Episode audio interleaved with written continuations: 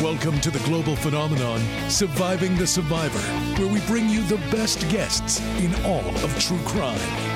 This is a STS special, Surviving My Biggest Case. Here's your host, Emmy Award winning journalist, Joel Waldman. What's up, STS Nation, and welcome to another episode of Surviving the Survivor. Tonight, we bring you an STS special called Surviving My Biggest Case and you know her face by now. She is a frequent best guest on the podcast. Tracy Walder is one of the few women to serve in both the Directorate of Operations at the CIA and also as a special agent at the FBI. From 2000 to 2004, Tracy served the CIA's Counterterrorism Center Weapons of Mass Destruction Group followed by the FBI's Chinese counterintelligence team. During her time at the CIA, Tr- Tracy traveled to war zones and many other countries. She now works as an author and adjunct professor of criminal justice at Texas Christian University.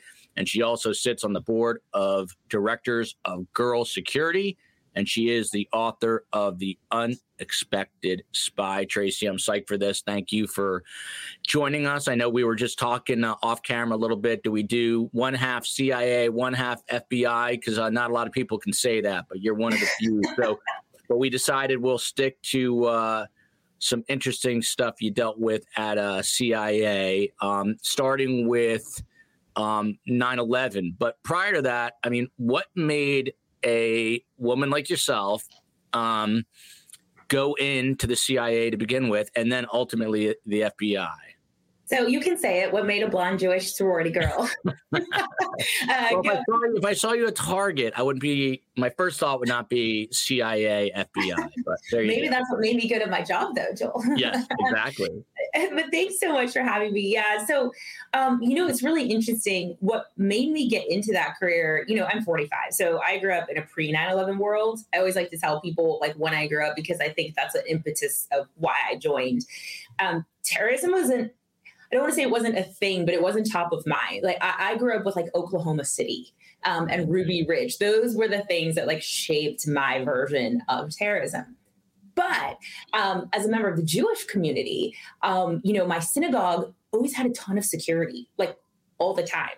And I think when you're 10 and you ask your parents why, like they, they didn't necessarily do the best job of like explaining that to me. But all I knew is that, you know, I wasn't allowed to go to the Middle East. And I think when you're young, that is something then you're like, well, I want to rebel against that. And I want to go to the Middle East. and so um, I, my dad was a college professor. So I had a full ride at USC because that's where he taught. So that's where I went.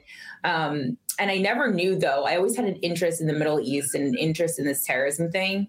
But I didn't know that there were jobs that you could do in it because again, September 11th hadn't happened yet. So it wasn't you know in front of your face i feel like it is today and so um, i decided well i guess i'll be a high school history teacher. I really liked history.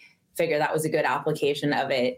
Um, and so i went to usc and i majored in history. Uh, you know this again was would have been 95 96ish time frame but you um, must remember the first world trade center bombing right? In 90 so i do i remember the first world trade center World Trade Center bombing in 93 with the blind sheikh um, and all of that. And I think that was definitely at the forefront of my mind.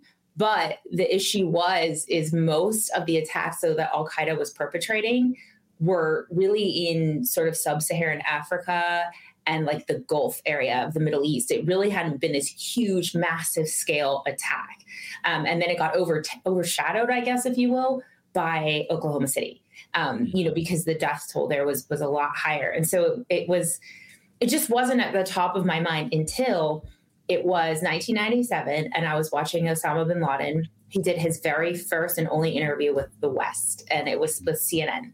It was Peter Arnett and Peter Bergen, and I was working out, um, watching, you know, the TVs up on the thing, and he was sitting there with two AK-47s right next to him, and it was in that interview he issued his fatwa or declaration of war against the United States. And then to take it one step further, he issued a war against the Jews. And I think for me, you know, some kid, right, is like, wow, it's about me now, right? Yeah. You're being self centered. You know, what is this? And so instead of getting angry, I think I got curious and I wanted to learn everything I could about where this guy was from. So I started taking um, like modern Middle Eastern history classes, international affairs, whatever I could do to still get out in four years and keep my scholarship, mm-hmm. but um, get exposure, I guess, to that area of the world. And, you know, I know some of the viewers might think I'm silly, but it, uh, again, and maybe you can attest to this too, it wasn't apparent to me where you would go at that time to work a job in the counterterrorism mission. It just wasn't. It wasn't the issue du jour in terms of like geopolitics, I guess. And so, um, I, at this point, did your father, who's a professor at USC, did he know what you were up to at this? But they were getting interested in this. No, um, yeah, it was really interesting. I I don't want to say hit a lot from my parents, but um, no, you hit a lot. No, I just I never I don't know. I just never had that conversation with with them. Um, I what did I do? What were you? Oh. What were you? What were you majoring in at that time? Right? History. Like what were you on? History. You were on okay. history, and okay. um, I knew I had to be out in four years because mm-hmm. otherwise I'd have to pay. Um, and so I don't it just wasn't apparent to me. But um, I went to a career fair, um, not because I wanted to, but because it was on my way to my astronomy class. Um, and this is back in the like dot com boom days, right? Like this is when it's becoming a thing, and all of my friends, this is what they wanted to do, and a bunch of them were coming to USC. Um, and so I rode my bike, and I had I had my resume on me, um, and I saw there was a table that said CIA and at that point, they were looking for liberal arts majors. And um, everyone used to tease me because I was a history major. They thought it was like a pointless major. What do you do with that? and my my story sister was like, haha, you should apply there. That's something you could do with your liberal arts degree. And I remember thinking that they worked foreign things at this. I mean, you have to remember, I grew up with like Sean Connery still being James Bond. So there was nothing about CIA that seemed like an, a career that like was something I wanted to do, if that makes any sense. And so, yeah. well, it's I interesting because I had I had no not to interrupt, but I just did. I had no idea that the CIA would show up at like they do. Career. It's really? super common. Um, like where I teach at TCU, they come to TCU, they come to SMU, um, which is really close to me. They come to UCLA, USC. It's actually not uncommon. It's very common. The FBI does as well. And it, for the audience that doesn't know, right here is a book by Mark Polymeropoulos called Clarity in Crisis. Uh, for full disclosure, I grew up with Mark, and uh, he got into the CIA right out of Cornell. Um, right. And he was in there, and that's how you know him as well. And he did mm-hmm. some crazy things that we don't know the full extent of, but um, that's a whole other story. But I know that you know him. So back to this uh, career fair, I guess. So yeah. You see the CIA, they're making fun of you, and you're like, hmm. And Mark's a great guy. And again, that's another example of someone that went in like right out of college. It's not uncommon. And so I actually did go up to him and he was a really nice guy. And I said, Do you guys work counterterrorism? Like, do you do this terrorism thing? And he said, Yeah, but it, it's a really small group. And their area of hiring focus at that time um, was actually, they were looking for folks that spoke Spanish um, because there were a lot of coup d'etats and revolutions going on in like Central and South America at this time, and then also Russia. They were looking for that. That was their sort of focus. Well, I was like, well, I don't do that, but like, here's my resume. I, I really didn't give it much thought other than like, here it is. If you call, super. If you don't, you, no skin off my back. And they called two weeks later. wow. Um, and so that's that's what started that. But it's interesting. It's CIA eh, most government agencies, I think Mark will attest to this too. You don't, you don't, when you apply, you don't get to say, I want to work in this department with this. It, it doesn't work like that. They just put you somewhere. Yeah. Yeah. What's that, uh, what's that phone call like two weeks later? Oh. You say, Hey, what's up? And they're like, uh, this is Joe Smith at the CIA. How, what's that? How's that call go down? Well, it's funny that you mentioned that. I don't think I've ever talked about this before, so that's a good question, Joel. Um, so my roommate at USC, she she was actually valedictorian. She's a she's a remarkable human being, and um, we just got along really really well. And so this is back in the day uh, to orient the audience. Like we didn't all have cell phones, right? Like it was kind of a luxury, right? And so, but we had she and I had a shared like landline in our little room, if that makes any sense. And so I I think I was laying on my bed and the phone rang and she had just hung up from another call. So she picked up the phone. Oh, it was like right by her. And um, she asked who it was. And they said, you know, this is so and so recruiter calling, you know, from the CIA. Joel, she hung up on them. I don't even know that I have that in my book, but she she hung up on them. How long um, before they called back? Like right away. I mean, I called back right away, and um, yeah, and and it was it was the same gentleman, the same recruiter that was at the career. So I knew it wasn't some bogus call because I had spoken to him. Um, so no, he just called and was like, you know, where the interview, the process takes place in steps, right? And you like make it past different steps. And so they wanted to start like that first step with me, if you will. So that's yeah. how that call went. Did you start to think, what the hell have I done in my past? Like you seem like a uh, don't take this the wrong way, Tracy. You seem kind of squeaky clean, but uh, you're right. I think I, I once talked to Mark. I think I once asked Mark, you know, were you, you know, because we were like partying in high school because they've got to look at everything, right? Yeah. So I um let's just put it this way. I hope he doesn't listen to this. My brother more than made up for everything I didn't do. let's put it that way. So, you know, every family has like their yeah. and I love my brother for that. But, you know, I was very much bullied. I was very shy. I was very quiet. I really just kept my head down. I didn't want anyone to notice me. Do, do, you know what I mean? I was like just that kind of person that like people were like, wait, she existed, you know, and like that's what that was okay with me. Right. And so I was pretty squeaky clean. I mean, yeah, I drank underage, but that was literally the extent of, you know, my yeah. naughty behavior. Yeah. so they call and then like how quickly does it start to like get serious? Yeah, so you have to remember I was 20, right? So this would have been like April, May of my junior year. So it's 20. And um, it starts right away. Uh, but because I was so young, I cleared really quickly. Most people take, you know, 12 to 18 months to clear. I cleared in like six. You know, uh, like what kind of baggage does some 20 year old have. And so it was November of my senior year, they offered me a conditional offer of employment. Um, and then it was condi- it was contingent upon me graduating like college. Wow. Yeah. Um, that's that's so wild. And at this point, like, does your family have an idea? Are you telling your dad? I'm thinking. Oh, of course. I mean, they had to. My dad helped me fill out my forms. I mean, like, uh-huh. you know, at this point, like my parents obviously knew what I was doing because you know they had to interview my neighbors, my parents. My mom came with me to do my polygraph test and all of that in DC because wow. again, I was only 20. Like I couldn't even yeah. rent a car, right? Like to get right. Wow. Um, and so, yeah, my mom took my fake ID from me. and this is what? So, what year is this? This would have been '99. Wow. So, and you have no idea what's coming two years later. I mean, why would I? Right? Like, you know, it wasn't. Yeah. I, I just figured I would go wherever CIA put me. I'd go in whatever office they put me. And I just realized that you can see my daughter's hamster cage. I'm so uh, sorry. I love um, it. I can barely see it, but I had a Habitrail when I was a little kid.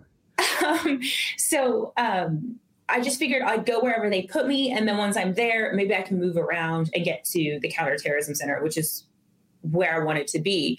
But um, I guess I got lucky if you will. And I think mm-hmm. Mark will attest to this too.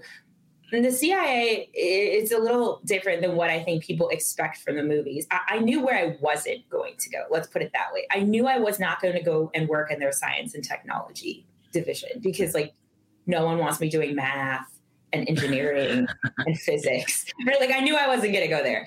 I knew I wasn't going to be an analyst because most of the analysts have PhDs in like really specific subject matter, like South Korean politics, right? And I had this like broad liberal arts degree. I had a feeling I was going to end up in operations because those are the people that have kind of the broader like degrees, but I didn't know. And then I guess I got even luckier on top of it, and I was put in the counterterrorism center. So I started out of the gate. That's what I was doing, like right wow. away. Mm-hmm. So that's kind of like the. uh I mean, that's sort of like the James Bond department of the CIA, right? That's kind of like the sexy, sure. yes. right? We I mean, are the ones that are recruiting human assets, right? So, like, we're going overseas or, you know, using other types of technology to recruit people to give us information that helps us make, you know, better national security policy and keep us safe. And what you said earlier resonates because I think that's super important to the CIA is that you said it's interesting because my mom said the same thing as a Holocaust survivor. She never wanted to be noticed. She kind of wanted to go under the radar so yes. she wouldn't be seen. And yes. you said that too. Yes. And that's you don't want someone like me that wanted to be in TV news and have ego, right? Like you want someone like yourself who's going to be low key and not be spotted that you can kind of slip in and out of places right that's more of the you're, personality type you're totally right joel and that, that's interesting is um, like the more i think about it people always ask me you know what'd you major in to get there and all this kind of stuff but i actually think that was less important it was more about like certain personality traits that i had right like I have very high like emotional intelligence, and very high critical thinking skills, problem solving skills. Um, I, I'm definitely more of an introvert. You know, those kinds of things. I actually because you take so many psychological tests, I really do think that they're looking for that stuff. I do. Did you you didn't speak another language or did you? So I didn't. We have to remember the time, right? They so CIA, you can go to their website literally on any given day and they'll tell you what languages they're like looking for. And at at that time, it was Spanish and Russian. So I didn't speak any foreign language and right like and i don't speak spanish and i don't speak russian either. And so i don't think it was necessarily like this prerequisite that was that important for me because again the counterterrorism center wasn't like front center right? Like it is, mm-hmm. is now. Yeah yeah. Um so you start your training um and I mean, I don't know what you can. I'm, almost afraid to ask questions. I don't know. I, I don't know what you're allowed, what you're allowed to tell me, and what you're not. Um, and we just so everyone knows, we don't really go over any of this. We're just talking as though we're sitting in the Starbucks here. Um, so you're 20 years old, and uh, you go, you get your polygraph. You ultimately get cleared after you said six months. Normally, it's like a year and a half. So um, obviously you graduate college right and then yes. you just go you just go straight into it and can you tell mm-hmm. us like where you were yeah. based or of course so you go straight i graduated college in like the first week of may and you know started at cia like two and a half weeks later right like you know so they give you a date that you start on you don't really pick it they just like give it to you. Mm-hmm. Um, and so CIA is a little different than FBI, and that FBI you go straight to Quantico, right? Like you you don't um, as CIA, they actually make you spend time at headquarters first. So I actually think that's great because you get to know what all the different groups do and all of that before you get your like farm date, which is the date where you go, you know, for your training at the farm. Mine had a little wrinkle in that um, I was waiting for my farm date when 9 11 happened. So. so wow. I was. And the, the farm date is what again? That's where you go and uh, I guess that's where you begin your field training, right? Um, Got it. It's just like Quantico. Quantico is like four months. Same thing with the FAR, right? Like it's it's similar. Yeah. It's just at FBI you go straight into it. You don't spend time in an office first, whereas at CIA you spend time in the office first and then. Okay. Okay. It's just how they work it there. You get like firearm training, or is that when you go to the farm? No, so CIA actually doesn't um, offer firearm training to oh. operatives because we are not law enforcement officers. We are not allowed to be carrying guns all the time.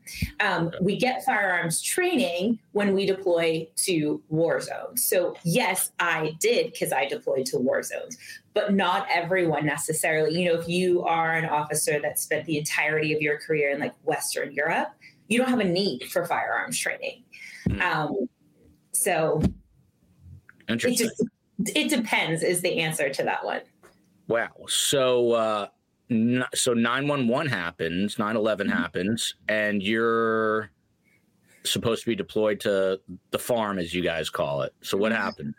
Well, so for me, um, I had been assigned to the counterterrorism center and I was actually working the terrorist training camps. That was like my job, I guess, when I was there was um, looking at the terrorist training camps, trying to get, you know, information, human intelligence, who's coming, who's going, what are they doing, you know, all that kind of stuff um, on the terrorist training camps in Afghanistan. And so that's what I was doing. Um, prior, prior to nine, prior to 9 11 and the day of 9-11 all right so let me so let's get to 9-11 so 9-11 happens. I was i was working at three world financial connected to the world trade center. I was doing business news on the floor of the stock exchange. So oh. i was living in hoboken.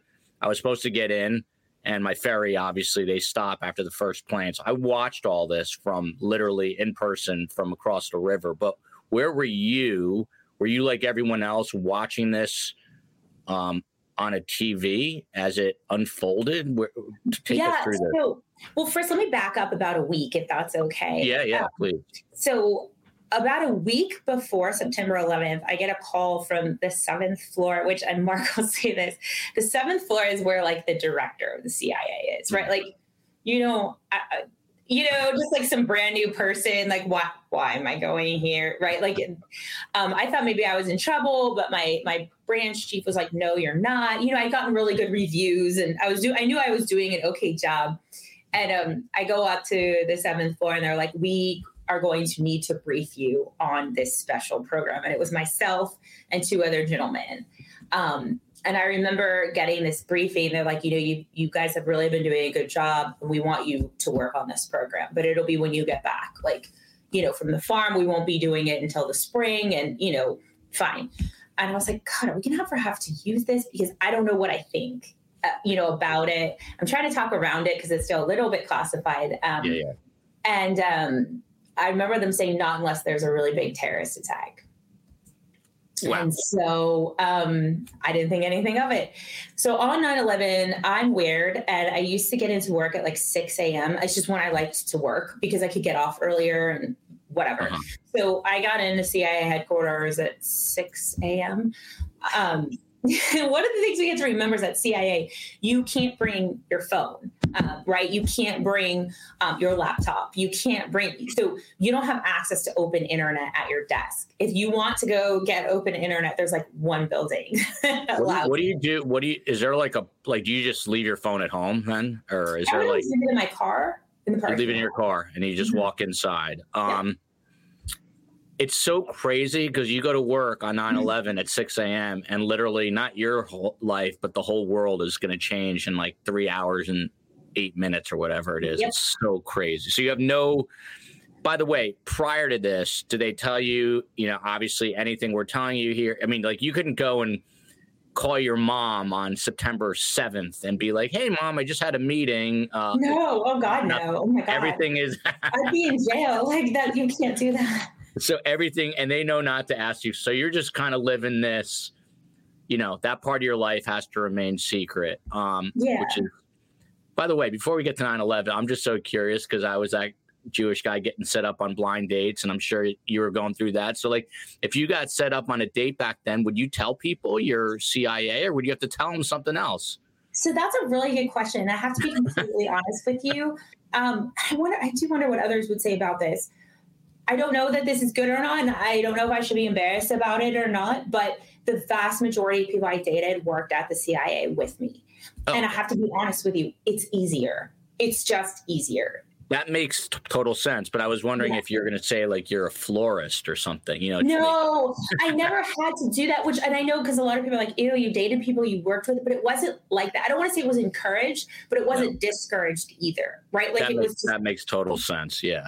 It, it, was just easier. People got it. We know what to ask and not ask, and like it's fine. you know yeah. So I so I digress, but I was I think everyone's curious about that. So so it's 9 11, 6 a.m. Okay. Your yeah. phone is in your car. You head into CIA headquarters. Mm-hmm. And again, so we don't have internet, right? We don't have open internet. We have a you know secure internet. We do have a TV like in our office, but like sometimes it doesn't get turned on, right? Like because you're just busy like doing whatever you're doing. Um, and I did not know that the first plane had hit the World Trade Center because I, how would I know? Right. and so I get a call. You have two phones that sit on your desk. One is an uh, unsecure line. So like I could pick it up and call my parents or, you know, anyone. And the one is a secure line. And that's like only within the building. And so my unsecure line actually rings um, which it really would never ring. So I thought that that was weird. And it was my friend, I'll call him Bob. Um, but it was my friend who I'd actually started at CIA with, but he was placed in an outbuilding just because of some of the work that he did. He needed access to internet, so it wasn't there. And he calls me actually, and I pick it up, and he's like, "Hey, it's Bob. Like, turn on the TV. A plane just hit the World Trade Center." And I was like, Okay. You know, and again, I don't know if you remember this, Joel, because I know you were in New York at that time, but I want to say just a couple months prior to that first plane, you know, hitting, um, there was an incident where uh, was it like a Mets player or a Yankees player? I can't remember. Yeah. Flew, accidentally either flew his Cessna or something into uh, a big apartment complex, like in Brooklyn or the Bronx. I could be way off on exactly. No, no, you're right. I don't know if it was a suicide or a crash, but I do remember that. I do. And it just happened like a yeah. month or two prior, and that's so that's what I thought, right? Like because that was my frame of reference, like for yes. for the time. And he's like, just you know, turn on the TV, and I was like, okay. I just hung up. I turned on the TV literally just in time to see the second plane hit. And at that point, am I allowed to cuss? Yeah, yeah, yeah, yeah. It was like, oh fuck, like that. This is definitely. I mean, there was no question in my mind that it was Al Qaeda. Like mm. zero, zero, none. We all knew um, what it was. Wow. Did people start to gather in CIA? Like, are we no. guys just busy? So, and that's a great question. It was weird. It got quiet, like very quiet. No one's yelling, screaming, freaking out. And then the way that it works is you're in these like cubicle bays in the middle, and then like your managers all have like offices around you. And a lot of those office doors started closing and they were never closed, right? But they were closed then. And I think a lot of us just sat there and were like, what the fuck just happened? Like, what, I mean, what are we supposed to do? Uh, like, yeah. there wasn't, it wasn't the frantic that I think everyone's like assuming. Um, yeah. Yeah, well, I guess it's a good thing that you guys stayed calm because everyone else was freaking well, out, right? I don't even know that it was about staying calm. It was like, what, what, are, what are we doing now? Like, what we can't keep doing what we're doing. Like, obviously, I'm not going to be looking at terrorists. Like, what, what are we doing? mm, And I think the the CIA had to like regroup, right? And and so obviously things changed a lot um, after that. Wow and that's the morning that uh, George W. Bush was, I think, speaking to a school in uh-huh. Florida. Uh-huh. I think. In Florida. that's right. The chief of staff, I think it was Andy Card, whispers in his ear and mm-hmm. says something, and you could see his whole expression change. And uh, the rest, as they say, is history. But um, so, how did it? Again, I'm not sure what I can ask and what I can't. Ask whatever you want. so, I mean you, you not i guess not long after you're sent to actually like well so like into the field right? So yes and no I'll, I'll kind of explain. So obviously okay all of cia was evacuated that day except for us. Wow. um, for obvious reasons. Um, and they would bring in they brought in cots for us and, and all that kind of stuff. They have a Starbucks there and food. um, and so I, I lived there, you know, for a few days. And that's when I started working that program that I was talking to you about. That was highly classified at the time. I was the first person to work on it. And I think when I start describing it, people will start to understand what it is. But um, basically, I had to start working that program. It wasn't supposed to start until the spring of 02. And then, you know, it literally started um, a week after. And that was a lot. Um, you know, I was 22 with these two other guys in a very small room. I mean, uh, uh maybe eight feet. Um, and the work we were doing was so important and so so new um, that President Bush was in there literally every day. George Tenet was in there every day. It was just a very high stress, high pressure environment. And he worked 19 hours on. You mean he was in CIA headquarters or he was where you guys were? He was where we were. Wow. Wow. Uh, would he come up to you and I mean, would the president come up they come up to you and ask you questions? Yeah, I don't think it would like it was literal. I mean, now it looks very different because the program has very much evolved. But at the time, uh-huh. it was. Uh-huh. I mean, he, it was like he was right here. I mean, it wasn't. No, wow. he didn't ask us a lot because the work we were doing was so important, and we were mm-hmm. literally killing people that he knew to kind of just shut up and watch. I think was kind of what he was wow. doing. Wow, some serious business right there. And you're how old at this point? Twenty-two and I was literally killing people on a daily basis. wow. Yeah. Wow. Um. Wow. All right. Well, let's pick it up there. So uh, he, he's coming in there, and uh, that's so wild. So, by the way, I can't get over the fact that there's a Starbucks in CIA. So those are like the most. Mm-hmm. Um, uh, those baristas are like the most. Uh, well, the, whole, the Washington Post did a whole story about the Starbucks in CIA. It was like years ago. Really? Um, but yeah, there's a there's a Starbucks there. Those guys have some serious uh, security checks going on in those baristas. um, so you're doing this work. So that work was a lot because basically we were working off of. I'm trying to figure out how to like talk about it.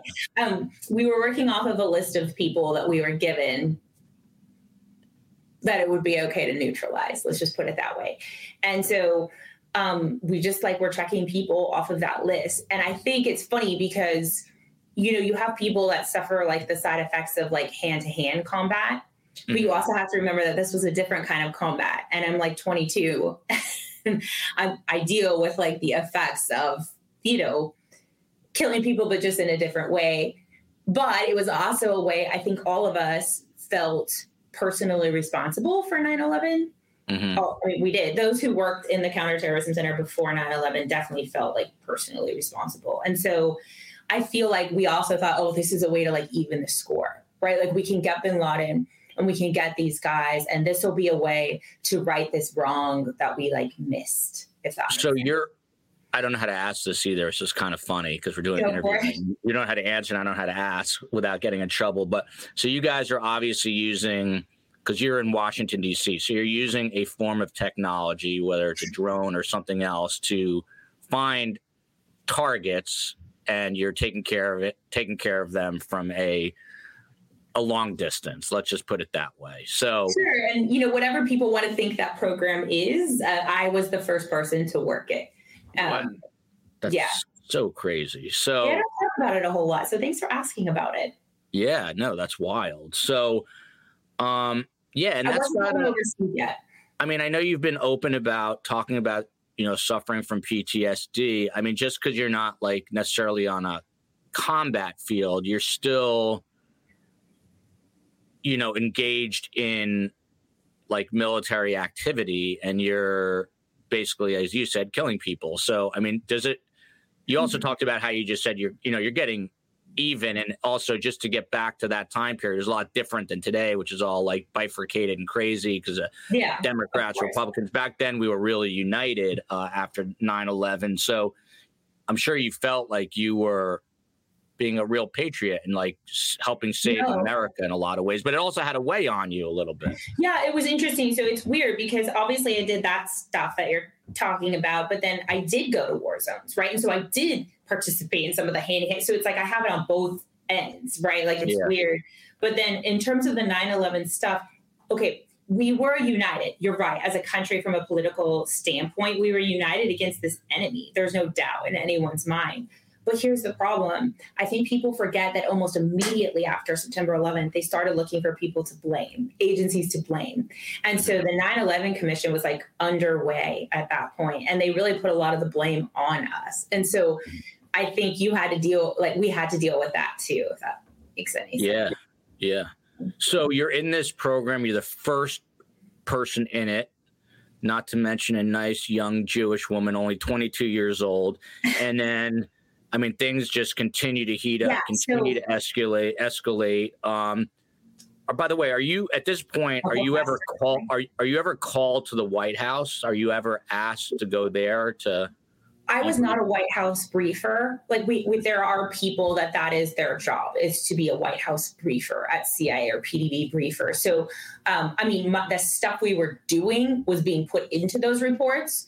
But I, I think it's hard for people to understand. Like we could not, they couldn't afford to have us away for like ten minutes, like because we just were always there, and so we would just like whatever intelligence we had, we gave it to the briefer and were like, go, like go do whatever with it. Yeah. um, and so I worked that program uh, for a couple months, but I think one of the last things was that we had intelligence that um, Osama bin Laden was in a place called Tora Bora. Um, it was December of 2001. And we were so excited because we thought we're, we're going to get his ass tonight. Um, but we knew we couldn't just have air support. We needed ground support too, because if you bomb something, what do you think people are going to do? run away. The people that survive run away. And so we're like, well, if he survives the bombing, we would need to have people there to like catch him if he were. And CIA ground officers agreed.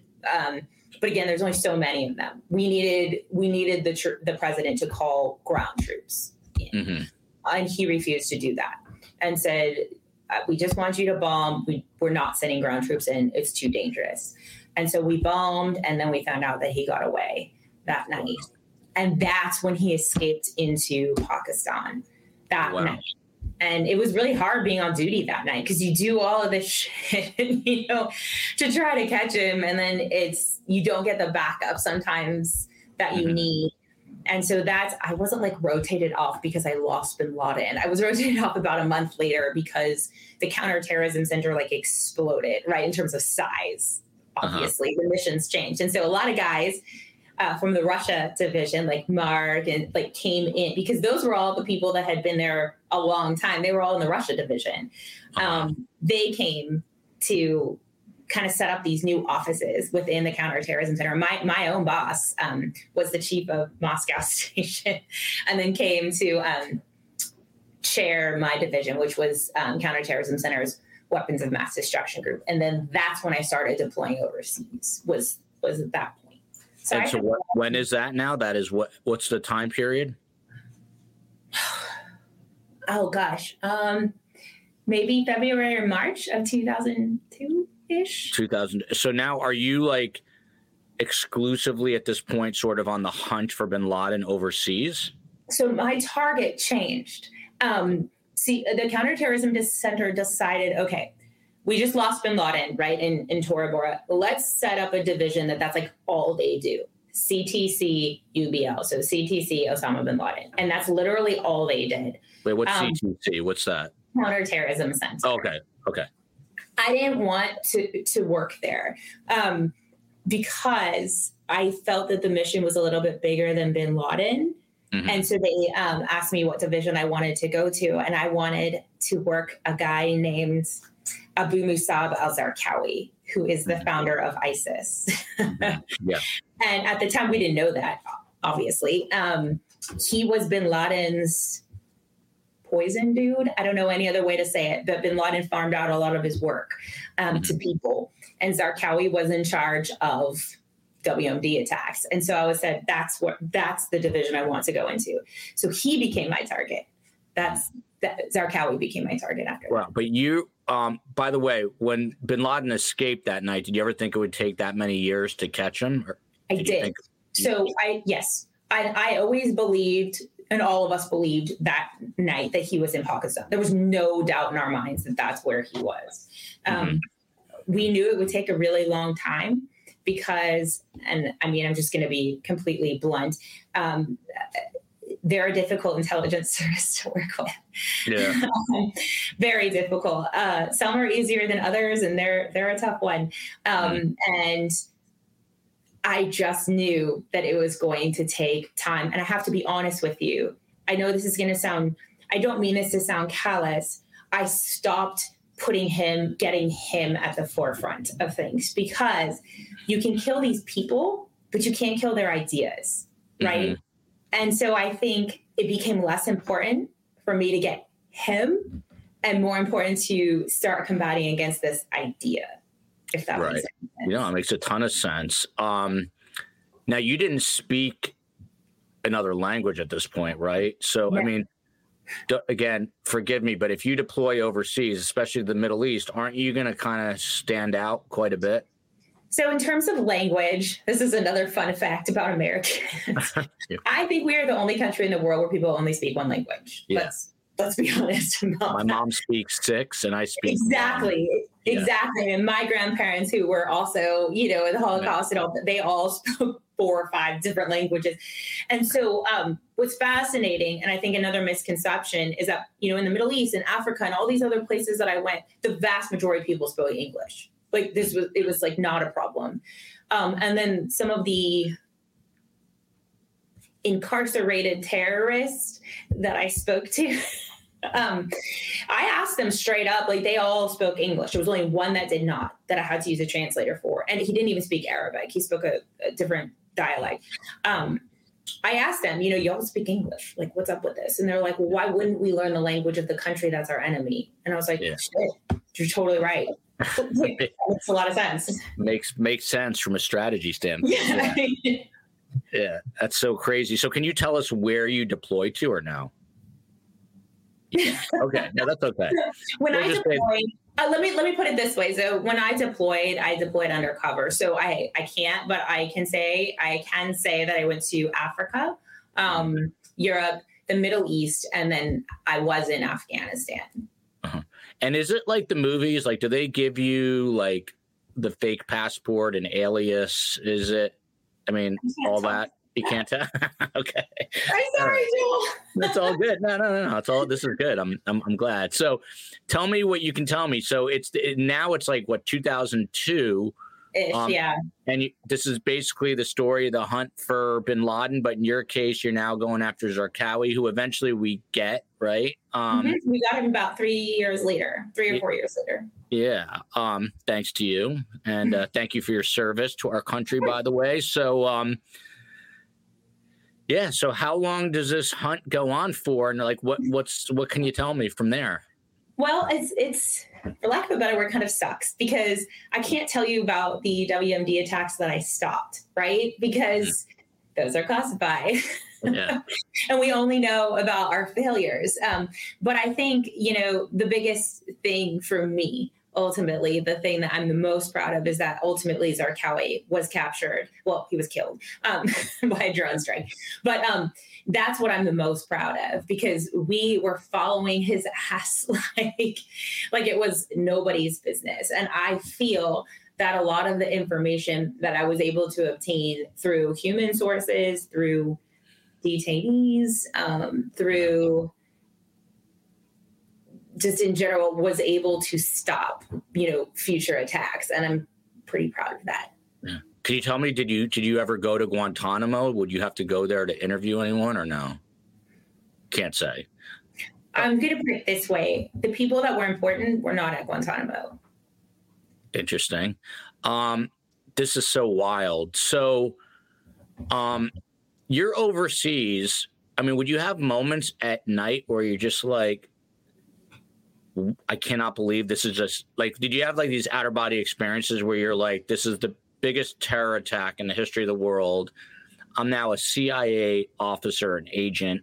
Did you say agent or officer? Officer. CIA officer, correct. So, would you just say to your like, would you just lay it in bed at night and be like, I cannot believe I'm doing this. This is wild. Like, would you have these moments, or were you just so focused on the work? I was so focused on the work. I mean, that is literally what we ate, breathe. And we couldn't afford to be gone for two years at a time on our deployments. Things got a little weird, right? Like after Storm Love, you can't just have like an officer gone for like two years. And so they like shortened all of our deployments and um, we were like con- we were then having to go to our farm training, but it was like piecemeal and it was just like everything was different, I guess. And so we just didn't have time to like think about that uh, necessarily. maybe that's a good thing. I, I don't know. Um, I'm trying to think of things I could even ask. So, like when ask you ask, and if I can answer, I'll answer, and if not, it's fine. Um. So, when you were overseas, would your work primarily be in like an office, or would you be out in the field trying to like get like actionable intelligence? Like, would in other words, would you be like knocking on doors or trying to track down family members of targets, things like that? I mean, were you were you or was it more like computer work, but you're just overseas? No, I was out in the field. Um, you know, a lot of it is is family members, extended family members, surveillance, you know, all those kinds of things. Um, obviously, I'd go back to an office to like write reports up and things like that. But no, I'd say the majority of my day was not like spent in an office per se. And when you're overseas like that, I know I know the word SCIF obviously from the United States, but would they would you have to go to a place like a, a safe house um, that was highly secured where you could transmit information mm-hmm. like that?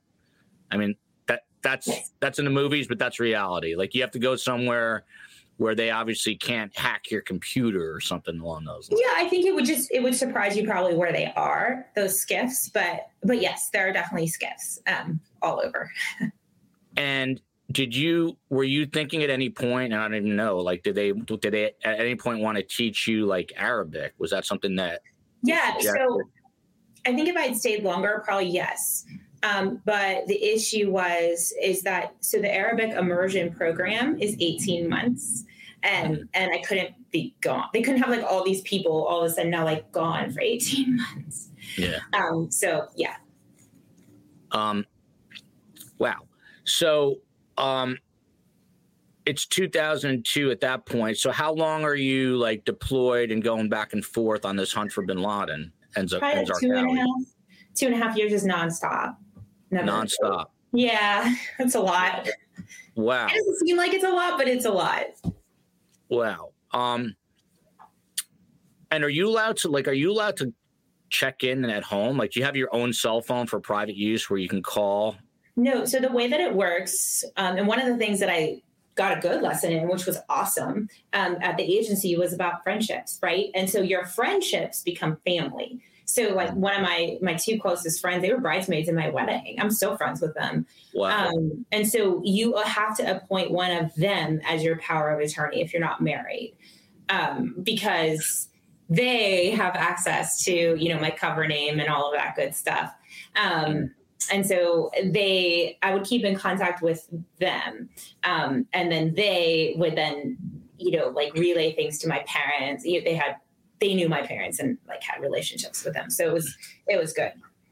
How intense is the training when you're taught like you're going to be given a cover name and you can't screw that up? Like you can't go into a store and i'm just going to you know in islamabad and say hey, my name is Tracy. I mean, whatever. Like, I mean, how serious is that training? Like, um, where they it's, drill it into your head? I don't know if it's changed, but it's way less serious than you would think it is and be comfortable with. Let's put it that way. Really?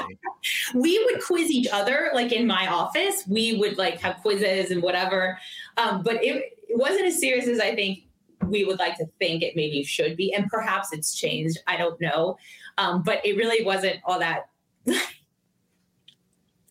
it's just so so wild. So, um, now there's also like tremendous public pressure because it's in the news every single day.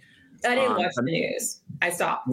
You did. That's probably smart. Um, because Americans are uh, antsy, and now it's taking longer than it should, and now the Iraq War breaks out.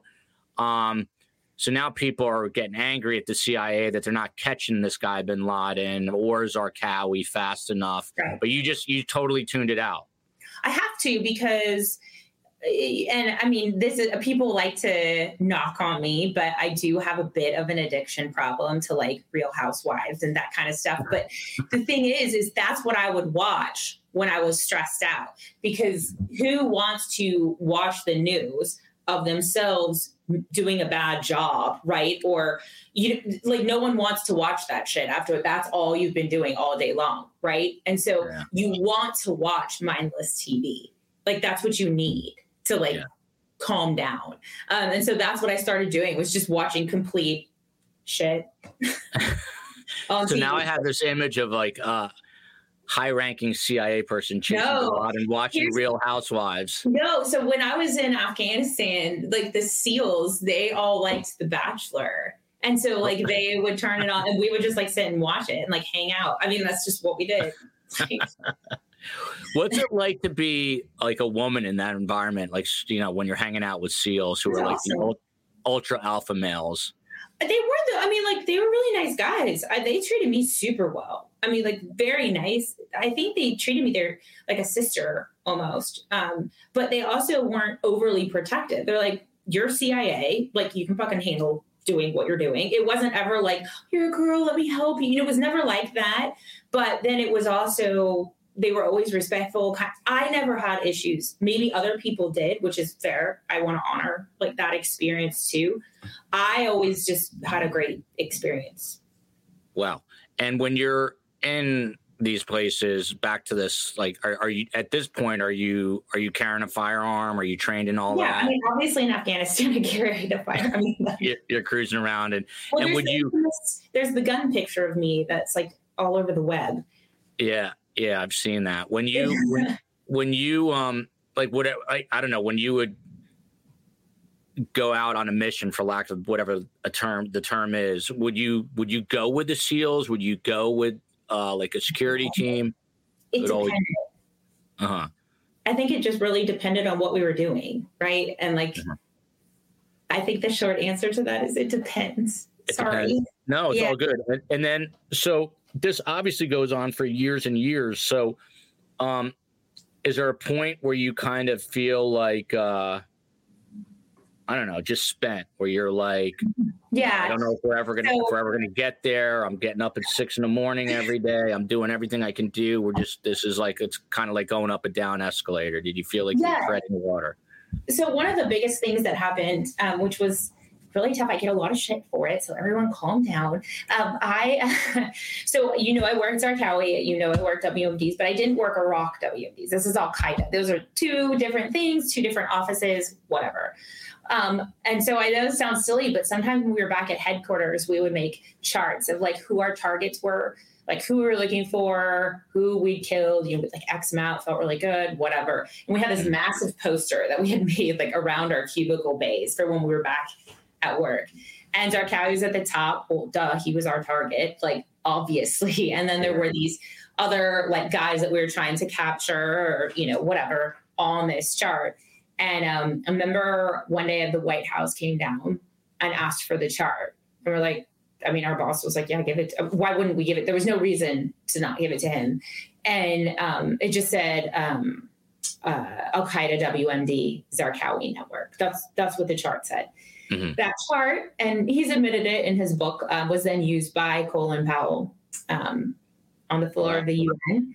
And the chart was renamed um, Zarqawi Network in Iraq. Wow. And what people don't realize is that, yeah, we were obviously upset, but what was really a lot harder was all of those targets that we had on there. We had their geo coordinates of where they were, their phone numbers, their names, and their last known locations. And we had good ideas of where they were. We were very close to capturing some of them. They all went radio silent because, like, why wouldn't they? Because now they're like, oh shit, my face is like all over the news. And they went and they blew up um, subways in Madrid and killed yeah. a bunch of people. I don't know if you remember that. Yeah. And that was a direct result of the fact that I and my colleagues all lost locations of these guys um, wow. because of that. And I didn't leave like in protest of that, but I think that coupled with the fact that I was really tired of being overseas, yeah, um, was why I, I kind of was like, okay, I'm good. and then you just and then you resign. You just say, I'm done.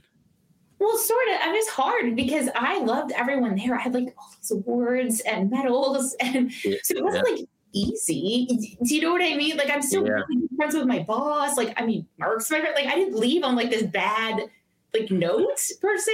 You know what? Yeah, there was well, it's like, like, a super high pressure job that obviously like yeah. you can only do for so long, right? Drama, like there was no drama as to like why I left, but I just I felt like let's do the counterterrorism mission, but let's do that here in the U.S. And so then that's when I became a special agent. Wow, was that um just to tra- just to transition to that real quick? But was that um what year was that where you switched over to FBI? uh, five, oh, four, five, oh, something like that. Yeah. And is that like a pretty seamless trans? Is it easier for you to kind of do that? I mean, compared to what you had been doing? Like I think it was easier, obviously, for me from a security clearance standpoint. They didn't need to clear me because I had my clearance that they could just use from the agency, right? Like all of that was easier, but I don't think I realized how much the FBI and CIA like really don't like each other. Wow. uh, at the time, and you know, it's two very different missions, right? Yes. So it's interesting because I keep hearing that because I had uh, Steve Peterson on from the DEA talking about how he caught the real Walter White from Breaking Bad, and he was saying the DEA and the FBI hate each other. So yeah, I don't. I think we all need to play nicer. Um, I do not, could not agree more. I don't understand it, but like. So the night, and I forget the year. I should have looked it up, but and I should not have forgotten this. But the year that Bin Laden, you know, now the you know the the 11, now 2011 2011 the now infamous story about the navy seals like the you know the helicopters crash they get there they take out bin laden though. Um, when you got word that he was um, killed um, and the mission was ultimately successful um, what was your reaction? Not probably what you think Hmm. um, i was like i'm glad he's dead. Obviously i don't wish him well like clearly. But my concern was well now the american public's going to think we're done. We're done. We don't need to care about terrorism anymore. Bin laden's dead so Al Qaeda's dead. And i was like we can't i don't want that mentality i guess right? Like because again you cannot kill an idea and it's still around. And so that's what i was worried about to be totally honest with you like i was happy but you're like it's not over. However um you know strange things happen and not getting political but all of a sudden you know a guy named donald trump it's 2014 a few years later after bin laden is killed he announces he's running for president. And i feel like since then it's been republicans versus democrats democrats versus republicans all that like unity we saw on 9-11 is out the window our country, you know, we saw what happened on January 6th. I mean, the country is definitely fractured, but I feel like we, and look, I worked in news this entire time, and there wasn't a day you could go without hearing about the Iraq War or the word Al Qaeda or and then ISIS. Now you never hear about it. What Mhm. what's going on? I mean, are they? You know, I think so. I think first of all, and it's interesting. Um, I worked at the CIA and the FBI under two different presidents, two different political ideologies, Democrats and Republicans, and it was awesome. Like that's the thing. Like it was awesome because no, but it was great. Like it was really great because there was agreement. There was disagreement, but it was healthy, right? Like it was everyone, it was really good to experience two different political persuasions and so much continuity so that when Clinton left office, Bush kept George Tenet as the head of the CIA.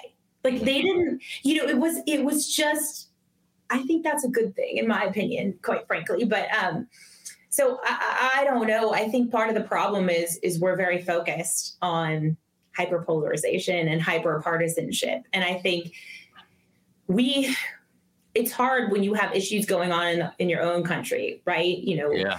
um, you know, we got inflation we have, you know, people struggling to put food on the table and we have all of these things. It's hard to then remember that we could be a victim of a of this foreign entity, right? When you're trying to focus on your own home and what's going on right now. And I I get it. I get where people are coming from with that.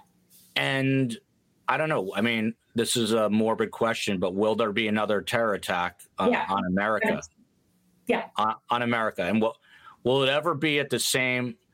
Will they ever be able to pull something off on the same scale as a 9/11? Was that was that? I mean, to some extent, was that luck in a weird way?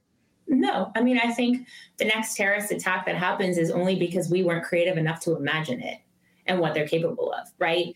Like, who would have, who would have thought that let, let's go hijack all these planes, fly them into all these buildings, and one into the Pentagon? Like, I don't know that that was, you know, we have a presidential daily brief that that's out there in the press now. It's been declassified. That came out.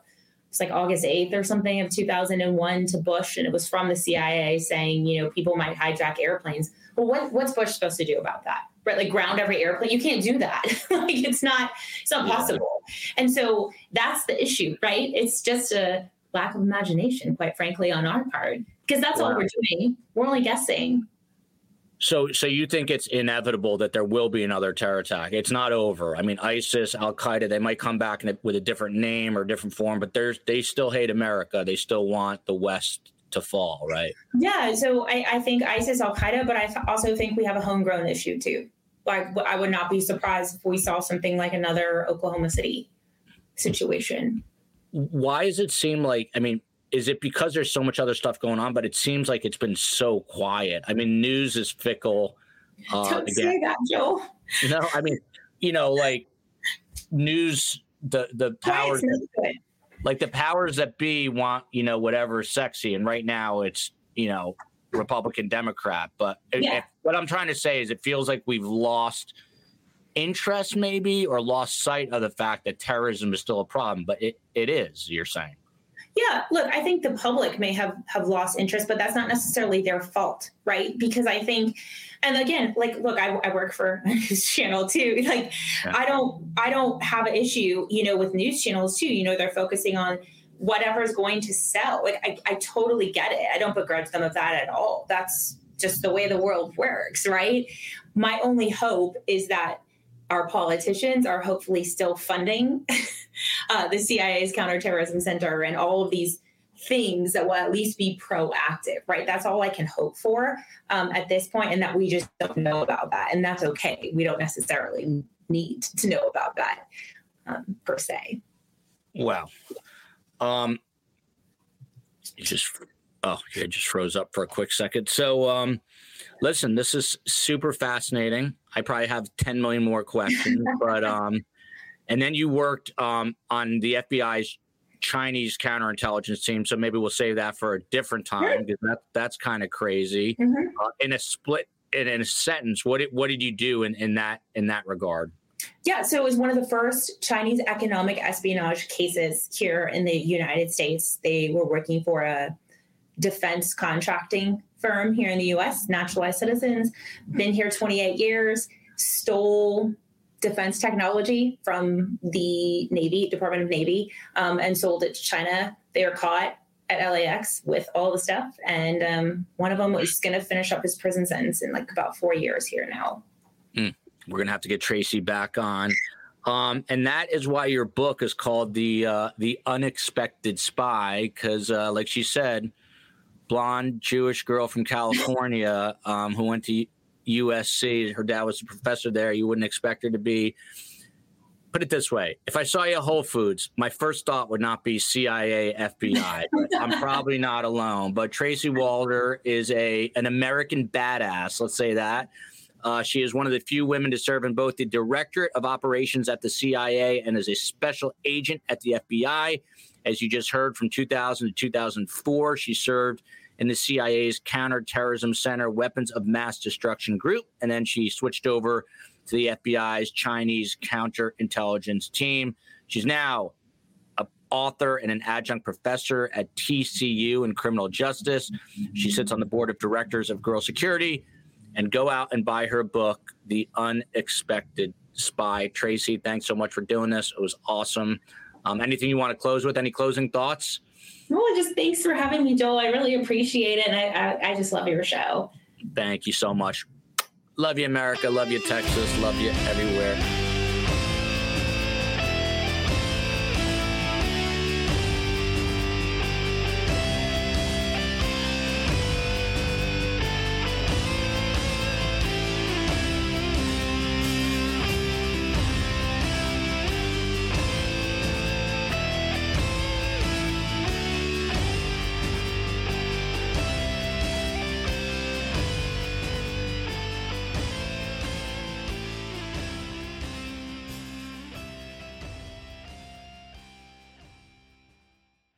Final seconds of the game, a chance to score, and the chance has gone begging. If your business's commerce platform keeps missing the target on golden opportunities, get the MVP you deserve. Get Shopify. Shopify is the commerce platform revolutionizing millions of businesses worldwide.